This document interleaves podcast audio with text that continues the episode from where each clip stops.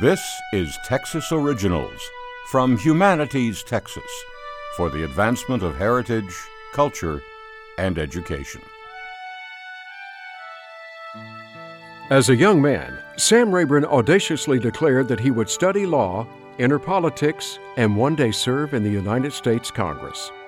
He went on to spend 49 years in the U.S. House of Representatives, including a record 17 years as House Speaker.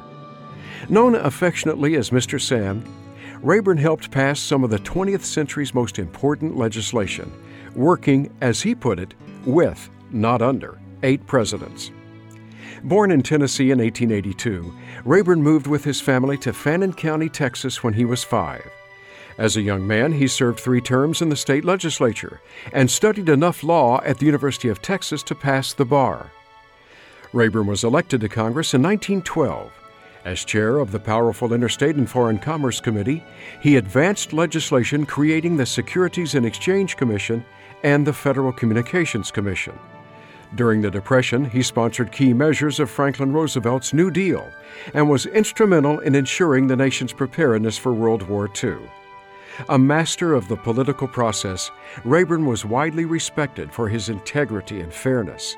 He also served as a mentor to many congressmen, including Lyndon Johnson. Shortly before his death in 1961, Rayburn said of his career, I am one man in public life who is satisfied, who has achieved every ambition of his youth. For more information about this Texas Original, visit texasoriginals.org.